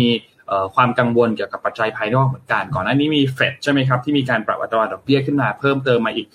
0.25%แล้วก็มีการส่งสัญญาณว่าจะมีการเพิ่มอย่างน้อยอีกครั้งหนึ่งในปีนี้ด้วยนะครับสงครามยูเครนรัสเซียนะครับที่ส่งผลให้ราคาแล้วก็วัตถุดิบต่างๆ ปรับตัวสูงขึ้นนะครับแล้วก็อีกอันหนึ่งก็คือฤดูหนาวที่กำลังจะเข้ามาที่ยุโรปก็จะทำให้พลังงานเนี่ยมันสูงขึ้นเช่นเดียวกันนะครับเพราะฉะนั้นก็เองก็ มีความกังวลไม่ว่าจะเป็นเรื่องของต้นทุนค่าไฟฟ้าพลังงานราคาวัตถุดิบค่าขนส่งต่างๆนะครับเพราะฉะนั้นอันนี้ก็เป็นอย่างเป็นสิ่งที่ยังคงน่ากังวลพอสมควรเหมือนกันนะครับและอีกอันหนึ่งที่ต้องกังวลก็คือเรื่องของความล่าช้าในการจัดตั้งรัฐบาลนะครับ เพราะว่าก็ยังคงมีความขัดแย้งทางด้านการเมืองอยู่ ก็เป็นประเด็นสำคัญมากๆที่จะส่งผลกระทบต่อเศรษฐกิจไทยในช่วงครึ่งปีหลังนะครับ ก็ไม่ว่าจะเป็นเรื่องของทำให้ภาคเอกชนมีการชะลอการลงทุนนะครับ นักลงทุนชาวต่างชาติเนี่ยมีความเชื่อมั่นที่น้อยลงนะครับ ถ้าหากว่ามีเหตุชุมนุมประท้วง หรือว่าการเมืองมันมันยังคงไม่นิ่งต่อไปหลังจากนี้เนี่ยนะครับ ซึ่งก็อันนี้ก็เป็นอันหนึ่งที่น่าเป็นห่วงเหมือนกันเพราะว่าเศรษฐกิจบ้านเราเองก็ต้องอาศัยภาคการท่องเที่ยวเป็นหลักเหมือนกันนะครับในการขับเคลื่อนเศรษฐกิจนะครับ เพราะฉะนั้นก็ประมาณนี้ครับสำหรับเรื่องของข่าวค่าไฟและอาจจะโยงไปถึงเรื่องอื่นๆสถานการณ์ของโลกไปด้วยนะครับ อืม พี่อ้อมเพิ่งกลับมาจากลาวเมื่อคืนใช่ไหมคะโนนค่าไฟบ้านเขาถูกมากเลยอะบ้านหนึ่งหลักสี่ห้องนอน เปิดทั้งวันทั้งคืน อยู่ที่เท่าไหร่รู้ไหมสี่พันบาทจ้ะโอ้โหโอเคครับ ตอนแรกที่เราบอกเราคิดว่าว่าถูกใช่ไหมค่าไฟบ้านเขาแล้วก็ไม่รู้ว่ามันจะถูกขนาดนี้ไงโอ้โหอ๋อผลของการมีเขื่อนเองครับมีเขื่อนทำไฟเองมันก็จะดีตรงนี้แหละนะคะ เออนะคะอันไหนๆขอไปอีกข่าวหนึ่งนะคะ ก่อนที่จะไป Morning Talk นะคะ มาดูเทสลาสักนิดหนึ่งค่ะ เพราะล่าสุดค่ะเทสลาเนี่ยสามารถที่จะผลิตรถออกมาได้แค่ 40 วินาที หมายความว่าทุกๆ 40 วินาทีจะมีรถเทสลาที่ประกอบเสร็จแล้ว 1 คันนั่นเองนะคะตามวิดีโอทวิตเตอร์นะคะทำให้ความเร็วของการผลิตรถยนต์ของเทสลานี้เนี่ยเหนือกว่าแบรนด์ฟอร์ดแล้วนะ เพราะว่า ฟอร์ดเนี่ยก่อนหน้านี้เนี่ยได้แถลงข่าวเมื่อเดือนมกราคมต้นปีนี้นะคะ ว่าโรงงานเนี่ยสามารถผลิตรถบรรทุกเอ่อรถบรรรถรถบรรทุกที่เมืองเอ่อเดียร์บอร์นนะคะ รัฐมิชิแกนเนี่ยประมาณสามารถออก F ขีดหนึ่งห้าศูนย์เนี่ยได้ทุกๆ49วินาที แต่ตอนนี้เทสลาทำได้เร็วกว่านะคะคือ 40 วินาทีนะคะ แล้วก็คงปฏิเสธไม่ได้เลยว่าโรงงานนี้มันอยู่ที่ไหน โรงงานนี้เนี่ยอยู่ที่จีนค่ะ ชื่อว่า Giga Factory เซี่ยงไฮ้นะคะ เป็นของเทสลานะคะ ก็กลายเป็นโรงงานที่สามารถผลิตรถได้ไวที่สุดในโลกนะคะ แล้วก็พนักงานถามว่าอุ๊ยรายการผลิตดีขนาดนี้นะคะ มันมีอะไรที่เกี่ยวข้องมันก็ต้องมีพนักงานเนาะ ที่มีความสามารถนะคะ พนักงานเนี่ยในสายการผลิตเนี่ยอธิบายว่าแขนหุ่นยนต์นะคะ หลายสิบแขนเนี่ยทำงานควบคู่กันอย่างมีประสิทธิภาพ ก็คือมันสมูทนั่นเอง มันทำงานส่งต่องานกันได้อย่างรวดเร็วนะ สามารถผลิตรถได้อย่างรวดเร็วได้มากเลยนะคะเทสลาเนี่ยระบุว่ารายงานผลประกอบการไตรมาสที่ 1 และไตรมาสที่ 2 ของปีนี้เนี่ยว่าโรงงานในเซี่ยงไฮ้เนี่ยดำเนินการจนเกือบเต็มกำลังการผลิต เป็นระยะเวลาหลายเดือนติดต่อกันค่ะ แบรนด์เนี่ย ก็เลยไม่รู้สึกว่าจำเป็นจะต้องเพิ่มการผลิตในจีนอีกต่อไป ก็คือโรงงานเดียวอย่างเงี้ยใหญ่ๆอย่างเงี้ยสามารถที่จะทำได้ดีแล้ว โดยที่ไม่ต้องแบบมีเป็นโหนดเป็นโหนดเป็นโหนดหลายๆโหนดนะคะ แล้วก็โรงงานเนี่ยก็มีกำลังในการผลิตมากกว่า 1 ล้านคันต่อปี ตามรายงานฉบับหนึ่งนะคะ แล้วก็เทสลาเนี่ยได้ขายรถไฟฟ้าที่ผลิตในจีนนะคะ ไปแล้วเกือบไปแล้วเกือบ ครึ่งล้านคันนะคะ และในครึ่งแรกของปีนี้เนี่ย โรงงานแห่งนี้เนี่ยยังเป็นศูนย์กลางการส่งออกของเทสลาด้วยนะคะ ซึ่งเป็นตัวโมเดล 3 แล้วก็โมเดล Y นะคะ แล้วก็ยังไปตลาดต่างประเทศ เช่นประเทศไทยนะคะ แล้วก็แคนาดาเป็นต้นนะคะ เทสลาเนี่ยกล่าวว่าการเพิ่มประสิทธิภาพต้นทุนนะคะ เป็นการให้คีย์สำคัญก็คือในเรื่องของความสำเร็จเนาะ ซึ่งมันทำให้รถไฟฟ้าของเทสลาเนี่ยสามารถเข้าจะ เข้าสู่กลุ่มลูกค้าได้หลากหลายรวมทั้งราคาประหยัดมากขึ้น ถามว่าทำไมพูดถึงเรื่องนี้นะคะเพราะว่าการที่เราจะได้รถสักคันหนึ่งเนี่ยมันมีต้นทุนนะคะต้นทุนในการประกอบ ต้นทุนการวางอินฟาสักเจอต้นทุนพนักงานนะคะ ถ้าเราสามารถทำรายการผลิตถ้าใครอยู่ในวงการเอนจิเนียร์หรืออุตสาหกรรมเนี่ยหรือว่าอุตสาหกรรมโรงงานเนี่ยจะรู้ว่ารายการผลิตเนี่ยแค่เหลื่อมกันอะหนึ่งนาทีเนี่ยมูลค่าเงินก็ห่างกันมากแล้วนะ เพราะมันใช้คนใช้เครื่องจักรใช้สายพานอะไรเงี้ยและยิ่งถ้าเกิดมันทำถูกลงเรื่อยๆทำเวลาให้มันสั้นลงเรื่อยๆ และเครื่องจักรมีประสิทธิภาพมากเรื่อยๆ เนี่ย คนมันก็จะไม่เหนื่อยไงเราจะได้ไม่ต้องใช้คนเยอะ อ่า มันจะไม่เหมือนพวกรถงานคราฟอย่างเช่นเฟอร์รารี่หรืออะไรอย่างเงี้ยที่ต้องใช้คนมาประกอบเลยเลยฮะแต่พอมันเป็นแต่ว่าราคามันก็ต่างกันนะ แต่พอเป็นลายผลิตในการทำโรงงานอย่างเงี้ยค่ะ มันทำให้ประหยัดทรัพยากรเยอะมากๆ แล้วมันทำให้ราคารถถูกลง เพราะมันไม่ต้องใช้งานคราฟเยอะไงนะคะ มันก็จะเป็นสิ่งที่อาจจะดีสำหรับคนที่ใช้ด้วยนะคะพอมันประหยัดมากขึ้นเนี่ยมันก็จะสามารถทำรายการผลิตได้มากขึ้น และรถแต่ละคันที่ประกอบขึ้นมาเนี่ยจะต้องใช้รายการผลิตที่ต่างกันแต่โมเดลนี้จะใช้รายการผลิตกับอันอื่นก็ไม่ได้นะมันต้องแยกกันนะคะเทสลาเนี่ยก็ยังนำเอาเทคนิคนะคะ การหล่อ Giga Press นะคะมาใช้ในการผลิตได้ง่ายขึ้น ลดจำนวนส่วนประกอบในรถยนต์นะคะอะไรก็มีผลทำให้การประกอบง่ายขึ้นเร็วขึ้น และลดต้นทุนนะคะหลังจากที่เทสลาเนี่ยได้เริ่มใช้ตัว Giga Press ผู้ผลิตรถยนต์รายอื่นๆ ทั่วโลกนะคะ ต่างก็เลยให้ความสนใจว่า เออ ลองทำแบบนี้ดูไหมเผื่อมันจะผลิตได้เร็วขึ้นด้วยเหมือนกันนะคะ เพราะบางทีเวลาที่เราจะประกอบชิ้นส่วนมันต้องรอให้เย็นให้แข็งตัวก่อนใช่ไหมแต่บางทีเนี่ย Giga Press ตัวนี้มันก็จะทำให้เร็วขึ้นนั่นเอง จริงๆแล้วตัว Giga Press จะมีส่วนผสมหนึ่งคือ IDRA ถ้า IDRA ถ้าคนไปเสิร์ชเนี่ยมันจะเป็นส่วนผสมที่ทำให้ไอศครีมอะจากเหลวๆมันเย็นมันเย็นเร็วอะครับแต่ในมุมของอุตสาหกรรมอาจจะต้องไปดู paper ลึกอีกนิดนึงนะคะสำหรับวิดีโอดังกล่าวนะแสดงให้เห็นว่าโรงงานในเซี่ยงไฮ้เนี่ยมีร้านอาหารด้วยนะ ประมาณ 16 แห่งสำหรับคนงานสำหรับเทสลาโดยเฉพาะเลยนะคะ ซึ่งสามารถสั่งอาหารโดยใช้แอปที่ชื่อว่าเทส เชงชัวนะคะซึ่งสร้างโดยทีมไอทีของเทสลานั่นเองค่ะ แล้วก็ผู้ผู้นำเสนอเนี่ยได้กล่าวว่าเมื่อประมาณต้นเดือนกรกฎาคมนี้นะคะเทสลาเนี่ยเลิกเลิกจ้างคนงานหลายคนในสายการผลิตแบตเตอรี่ Giga เซี่ยงไฮ้แล้ว ซึ่งอาจจะเป็นเพราะว่าการรวมอุปกรณ์อัตโนมัติเข้าด้วยกันเนี่ยทำได้ง่ายหลอมกันได้ง่ายนะคะเทสลาเนี่ยก็เลยเสนอทางเลือกกับพนักงานบางคน เพื่อเปลี่ยนไปใช้ทำงานส่วนต่าง อ่าเช่นไปทำเวิร์กช็อปการปั๊มการทาสีนะคะ หรือประกอบชิ้นส่วนอื่นๆต่อไป นี่คือผลของการมีรถ EV ที่ใช้งานได้ดี ราคาถูก โรงงานดีประหยัดประหยัดคน โอ้เยอะ ได้อีกเยอะเขายังไปได้อีกเยอะนั่นเองค่ะอะจบแล้วเดี๋ยวเรามาดู Morning Talkอ๋อเราขออีกข่าวหนึ่งได้ไหมขอขอพาไปข่าวไต้ฝุ่นที่ ที่จีนกับไต้หวันอีกเรื่องหนึ่งสั้นๆครับเออจริงๆแล้วเมื่อเมื่อสัปดาห์ที่แล้วเนี่ยนะครับ วันที่ 26 กรกฎาคมที่ผ่านมาเนี่ยนะครับไต้ฝุ่นทกซูรีเนี่ยนะครับ ที่ มีความแรงลมค่อนข้างที่จะสูงมากเป็นระดับซูเปอร์ไต้ฝุ่นเนี่ยนะครับ ต้องบอกว่าอ่อนกำลังลงในช่วงหลังจากที่เคลื่อนที่ผ่านชายฝั่งทางตอนเหนือของฟิลิปปินส์นะครับ ในในตอนที่ผ่านฟิลิปปินส์เนี่ยสร้างผลกระทบไปค่อนข้างเยอะมีน้ำท่วมมีไฟฟ้าดับกระทบกับประชาชนหลายหลักพันคนนะครับ และที่สำคัญคือมีผู้เสียชีวิตจากรายงานข่าวที่ที่ได้รับมาเนี่ยอย่างน้อยคือ 6 คน นะครับ แล้วก็ทางด้านไต้หวันเนี่ยนะครับ ก็มีการรายงานนะครับ บอกว่าไต้ฝุ่นทกซุรีเนี่ยมีความแรงลมอยู่ที่ 191 กิโลเมตรต่อชั่วโมง ซึ่งก็เป็นระดับที่แรง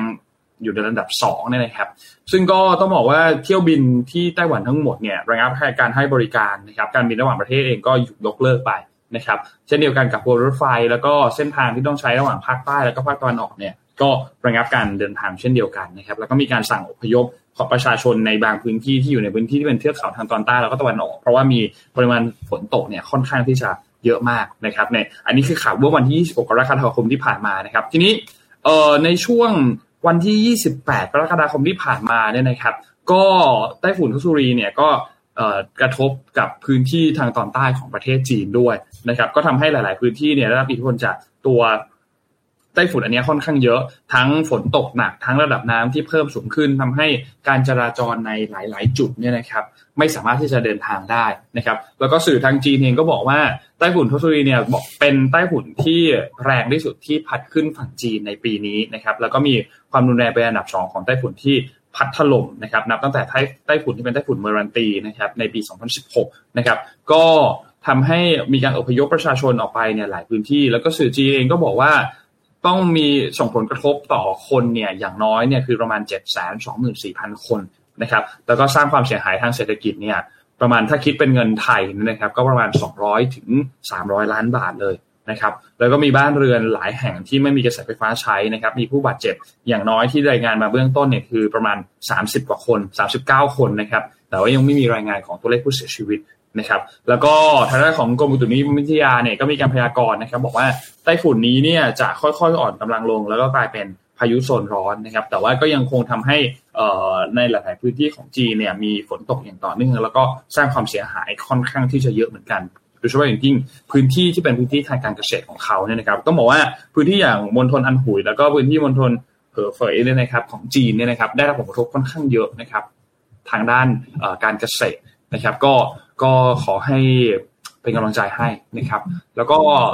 น่าเป็นห่วงมากทั้งทั้งไต้หวันเองทั้งจีนเองเนี่ยนะครับแล้วก่อนหน้านี้ก็คือที่ฟิลิปปินส์ที่เจอไต้ฝุ่นลูกนี้ไปนะครับ แต่ตอนนี้ณปัจจุบันเองก็อ่อนกำลังลงไปพอสมควรแล้วนะครับอะประมาณนี้ครับ พี่อ้อมพาปิดท้าย Morning Talk กันครับ Morning Talk ค่ะให้คน การโดนบูลลี่ ใช่นนมีวิธีการรับมือยังไงเออตอนเด็กๆไม่ค่อย ไม่ค่อยโดน คือในในสมัยสักสิบสิบกว่าปีที่แล้วอะ ในโรงเรียนอะ เรื่องยังไม่ยังไม่ได้มีการแบบเขาเรียกว่าอะไร ยังไม่ตื่นรู้แล้วกันใช้คำว่าตื่นรู้ก็ได้ในเรื่องของการบูลลี่สักเท่าไหร่ ในช่วงสมัยตอนนั้นก็ยังมีการแกล้งแกล้งกันอะ เพื่อนแกล้งกันใช้คำว่าบูลลี่ก็ได้ในสมัยตอนนั้น นนเองก็เป็นหนึ่งในคนที่ทั้งเคยไปบูลลี่เขาแล้วก็เคยถูกบูลลี่เหมือนกันในช่วงเวลาตอนนั้นอะไรเงี้ย ซึ่งก็ต้องก็ต้องต้องบอกว่า ทุกวันเนี้ย เวลาแบบ เจอเจอเจอเพื่อนกันอะไรเงี้ย ยังมาคุยกันอยู่เลยว่าแบบ เออ ตอนนั้นเราทำแบบนั้นไปทำไมอะไรเงี้ยทำไมทำไมเราเราตอนสตูจะทำแบบนั้นไปทำไมบ้างอะไรเงี้ย ก็ก็วันนั่งคุยกันอยู่กับเพื่อนเหมือนกัน แต่ทีทีนี้อย่างที่บอกครับ ถ้าเอาวิธีโดยรับมือจริงต้องบอกว่าในในยุคสมัยตอนนั้น กับในยุคสมัยตอนนี้มันมีความแตกต่างกันเนาะตอนนี้เราเราเรียนรู้แล้วเราเข้าใจเรื่องนี้แล้วเรา รับรู้เรื่องนี้กันแล้วมากขึ้น แล้วก็ทราบแล้วว่ามันส่งผลกระทบมากน้อยแค่ไหนอะการวิธีการรับมือต่างๆอะมันมันก็จะแตกต่างกันไปในช่วงสถานการณ์และที่สำคัญคือมันแตกต่างกันในแต่ละ scenario ด้วยนะพี่อ้อมไม่ว่าเราจะโดนทางเป็น social bully เนาะหรือจะเป็นการบูลลี่ในชีวิตจริง มันก็จะมีวิธีการรับมือที่แตกต่างกัน แต่ว่านนเห็นด้วยกับคอมเมนต์อันนี้นะที่บอกว่า ถ้ามันสร้างผลกระทบต่อเราแล้วมันผิดกฎหมายอะ ก็เก็บหลักฐานเราไปฟ้องจัดการให้เรียบร้อย รับคำขอโทษเป็นเงินอะ ไม่ไม่เอาเป็นกระเช้าแล้วขอโทษเป็นเงินอันนี้ก็เป็นเรื่องหนึ่งเนาะแต่ว่าถ้าถ้าในดูว่ามันอันนั้นก็เรื่องหนึ่งแต่สำคัญที่สุดอะมันคือความรู้สึกของของเราเนาะแล้วก็ความรู้สึกคนที่ถูกบูลลี่ด้วยเนี่ยนะครับ ว่าเราจะจัดการกับความรู้สึกแบบนี้ยังไง เราจะใช้ชีวิตต่อไปหลังจากนี้ยังไง เพราะต้องเข้าใจมากๆว่า คนเราจะมีปมครับ เวลาโดนบูลลี่หรือโดนพูดถึงอะไรใน โดนพูดอะไรใส่ในแง่ที่แบบไม่ดีมากๆอะไรเงี้ย โดนพูดด่า หรือว่าโดนแบบทำร้ายในทางใดทางหนึ่ง โดยตรงนี้อย่างถ้าเราพูดถึงเรื่องของการบูลลี่จะเป็นเรื่องของคำพูดซะเยอะใช่ไหมครับ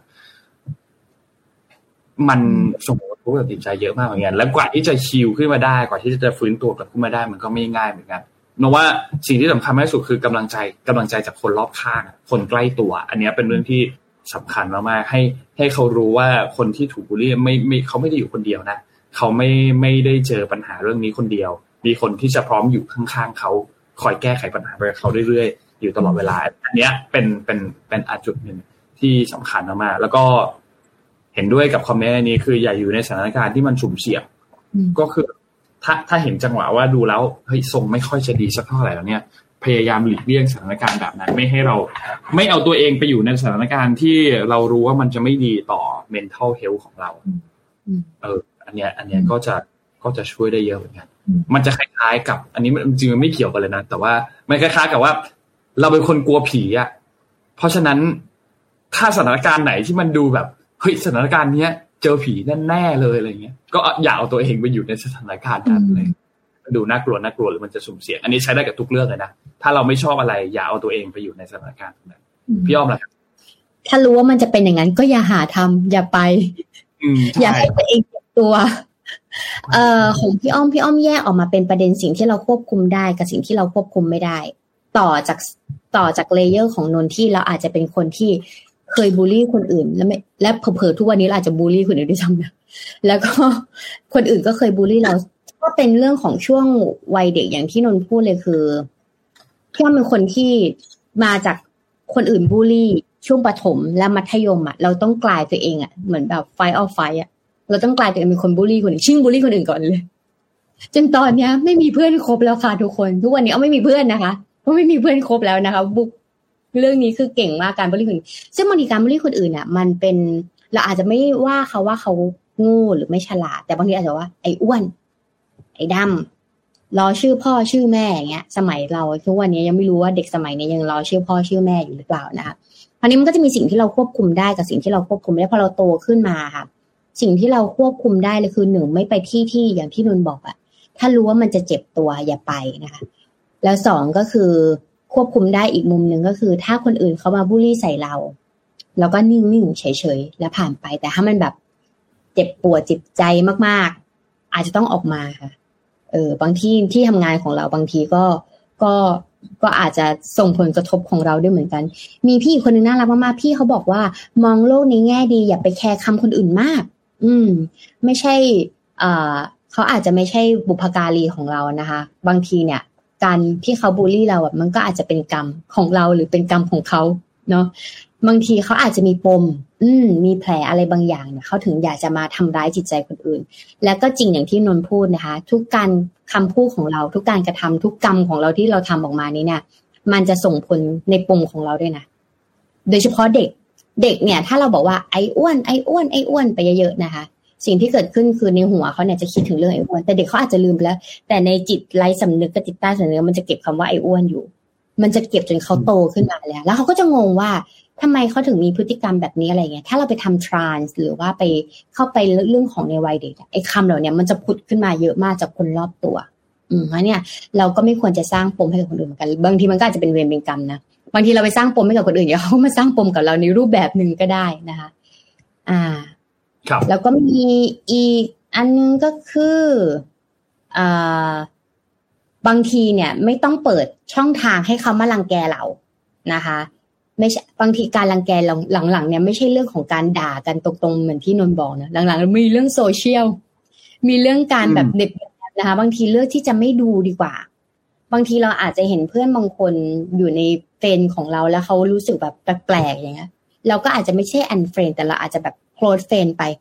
ไม่ติดตามไม่ follow แต่เราก็ยังเป็นเพื่อนกันอยู่นะเพื่อปกป้องตัวเองนะคะ อ่า แล้วก็สถานการณ์สุ่มเสี่ยงก็อย่าทนอันนี้ถูกต้อง ประมาณนี้ บางคนไม่ได้มองอะไรง่าย ๆ แบบว่าเป็นการบูบางทีบูลลี่มันมีทั้งคำคำใหญ่และคำเล็กนะ ทั้ง sensitive แล้วก็ไม่ sensitive นะคะ แต่ว่าในวัยเด็กอะสำคัญเพราะเด็กยังแยกแยะไม่ได้ อืมน้องๆยังไม่สามารถที่จะรับมือได้ เพราะฉะนั้นเนี่ยเราจะบูลลี่ยังไงก็ได้แต่เด็กเนี่ยอย่าอย่าไปใส่กับเขาตรงนั้นนะคะ เพราะว่าเขายังแยกแยะไม่ได้เขาคิดเขาคิดว่าทุกอย่างที่เราพูดคือเรื่องจริง เช่น อย่าไปตรงนั้นนะอยู่เจอผี ถ้าเราโตขึ้นมามันจะมีผีได้ไงกับมันจากแสอยู่มุมนู้นอะไรเงี้ยแต่เด็กเขาจะคิดว่ามันจริงนะคะ ทุกอย่างที่ออกไปมันคือเรื่องจริง อ่า เพราะเขายังแยกแยะไม่ได้นะคะลอจิกเขายังเขายังไม่ได้ขนาดนั้นอืม หรือบางคนบอกว่าเลือกที่จะบูลลี่ตัวเอง เจ็บน้อยสุด แกมันอ๋อใช่แล้วฉันมันอ้วนเออเออเออฉันเข้าใจแล้วเออบูลลี่ตัวเองง่ายสุด เจ็บ เจ็บน้อยสุด แต่ถ้าทำบ่อยๆอะ มันจะติดนะมันจะติดว่าเราต้องโทษตัวเองก่อนนะเออนะคะใช่แต่มันก็เป็นการรับมือ นี่คอมเมนต์นี้ก็พูดถึงดีบอกว่าเอ่อการบูลลี่ส่วนใหญ่จะเกิดในเด็ก แล้วที่สำคัญคือในวัยเด็กเนี่ยเอ่อเด็กๆยังไม่สามารถที่จะรับมืออะไรแบบนั้นได้ อันเนี้ย อันนี้ก็เป็นอันหนึ่งที่สำคัญมากๆซึ่งโรงเรียนครูรวมถึงครอบครัว ก็จะมีส่วนสำคัญมากๆเลย ในการที่จะช่วยเหลือในเรื่องประเด็นตรงนี้ เพราะว่าอันเนี้ยมันมันเป็นอะไรที่แบบสำคัญมากเลยอะเพราะว่าเพราะว่าถ้าไม่สามารถที่จะ รับมือได้เนี่ย การที่จะการที่จะผ่านเหตุการณ์อันนี้ไปได้มันไม่ไม่ไม่ง่ายเลยนะครับ ในในวัยเด็กอะมันไม่ง่ายเลยเพราะว่าเราคิดภาพว่ามันคือเรื่องใหญ่ที่สุดของเขาอะอืมเขาเพราะเพราะในวัยเด็กเราไม่มีเรื่องที่จะต้องมากังวลใช่ไหมครับเราไม่ต้องมาเรื่องกังวลว่าอะจะขับรถยังไงเสียเวลาขับรถไปเท่าไหร่ ในวัยเด็กเราไม่มีไม่ไม่ต้องกังวลเรื่องเงิน ไม่ต้องกังวลเรื่องแบบสุขภาพด้วยซ้ำอะไรเงี้ยเออ แต่ว่าเรื่องเนี้ยก็จะเป็นเรื่องที่ใหญ่ที่สุดในชีวิตเขา เพราะฉะนั้นก็ นั่นแหละครับ เป็นเรื่องสำคัญมากๆครับ ของของของพี่อ้อมอะถ้าเซอย่างพี่อ้อมเปิดโรงเรียนสอนเด็กเขียนโค้ดใช่ไหมจะมี session เรื่องจิตวิทยาเรื่องปมในวัยเด็กอะอันเนี้ยอันเนี้ยคุยประมาณสองชั่วโมงกับครูแต่ละคนใช่ไหมมันก็จะมีว่าการสร้างปมในวัยเด็กก็คืออาจจะเป็นพ่อแม่เราพี่น้องเราเพื่อนเราบางทีครูด้วยเหมือนกันนะครูเดี๋ยวเขาอาจจะสร้างปมในวัยเด็กโดยการที่ อย่าลืมจ่ายค่าเทอมยังไม่จ่ายค่าเทอมขาดเท่าไหร่แปะไปที่หน้าอกเสื้อ เฮ้ยมันมีนะที่ search ใน Google น่ะ ติดเด็กคนนี้ติดค่าเทอมอยู่อะเออ มันอันเนี้ยมัน อันเนี้ยมันไม่ค่อยดี มันไม่ใช่ไม่ค่อยดี มันไม่ดีเลยที่มันจะไม่สดีร้างเลยแหละอืมนั้นให้กับเด็กแล้วพอเด็กอะพอเห็นว่าครูทำแบบนั้นน่ะ เพื่อนก็จะล้อตามไงเอ้ยยายไม่จ่ายค่าเทอมเลยนี่เอานี่และเด็กพวกนี้เวลาล้อเป็นปีนะคะ มันมันเวลามันมีฉายาเนี่ยล้อตั้งแต่จน จบจากโรงเรียนและเด็กคนนั้นน่ะ ถ้าเขาไม่มีทางเลือกที่จะย้ายโรงเรียนน่ะเขาจะต้องอยู่ในสถานการณ์อย่างนั้นจนกว่าเขาจะออกจากโรงเรียนน่ะเออครับเสี่ยงมากที่ไม่ควรจะทำนั่นเองนั่นแหละนั่นแหละสำคัญมากครับ ถ้าใครเห็นคนที่ถูกบูลลี่อยู่ก็ช่วยเหลือกันเถอะครับ ช่วยเหลือกันดีกว่านะครับโดยเฉพาะผู้ใหญ่อย่ายุยงให้เด็กทำมันจะไม่ดีและเด็กคิดว่าจะทำผู้ใหญ่ทำได้ทำไมเรายังทำไม่ได้ อันเนี้ย นั่นไม่ดีครับนะจริงครับน่าจะครบถ้วน ครบถ้วนแล้วครับ วันนี้น่าจะสนุกสนานกันไป อัปเดตข่าวสารกันไปนะครับเอ่อพรุ่งนี้เราหยุดหนึ่งวันนะครับแล้วเจอกันอีกครั้งหนึ่งคือวันพุธพฤหัสศุกร์นะครับ ซึ่งพุธพฤหัสศุกร์เนี่ยเราจะเข้าไปที่สตูกันแล้วนะครับ ก็เดี๋ยวจะมีการปรับเปลี่ยนกันพอสมควรว่า อาจจะเป็นเข้าสตูร้อยเปอร์เซ็นเลยไหมหรือว่าอาจจะเป็นสตูบ้างบางวัน แล้วก็ออนไลน์บ้างบางวัน เดี๋ยวค่อย ๆ ดูกันไป ค่อย ๆ ปรับตัวกันไปนะครับ แล้วก็สำคัญที่สุดก็คือคอมเมนต์จากทุกท่านเนี่ยแหละครับว่า ทุกท่านได้เห็นว่าเป็นยังไงบ้างนะครับ พอเราเข้าสตูแล้วดีกว่าไหมออนไลน์แล้วมีดีกว่าไหมหรือว่ามีข้อดีแบบไหนบ้างเนี่ยนะครับ ก็ยังไงฝากอัปเดตกันนะครับ ก็วันนี้ขอบคุณสปอนเซอร์หลักของพวกเราครับ ขอบคุณ Liberator ครับเทรดเองทำเองทำไมต้องจ่ายค่าคอมนะครับและขอบคุณ Mitsubishi Pajero Sport Elite Edition จุดสตาร์ทความแตกต่างนะครับและแน่นอนขอบคุณท่านผู้ฟังทุกๆทท่านด้วยครับ ที่ติดตาม Mission Daily Report ในเช้าวันนี้นะครับ ก็ ไว้พบกันใหม่ครั้งหนึ่งในวันพุธนะครับ มีข่าวสารอัปเดตกันมากมายแน่นอนนะครับ วันนี้เราสองคนลาไปก่อนครับแล้วเจอกันใหม่ครั้งหนึ่งวันพุธครับ สวัสดีครับ สวัสดีค่ะ Mission Daily Report start your day with news you need to know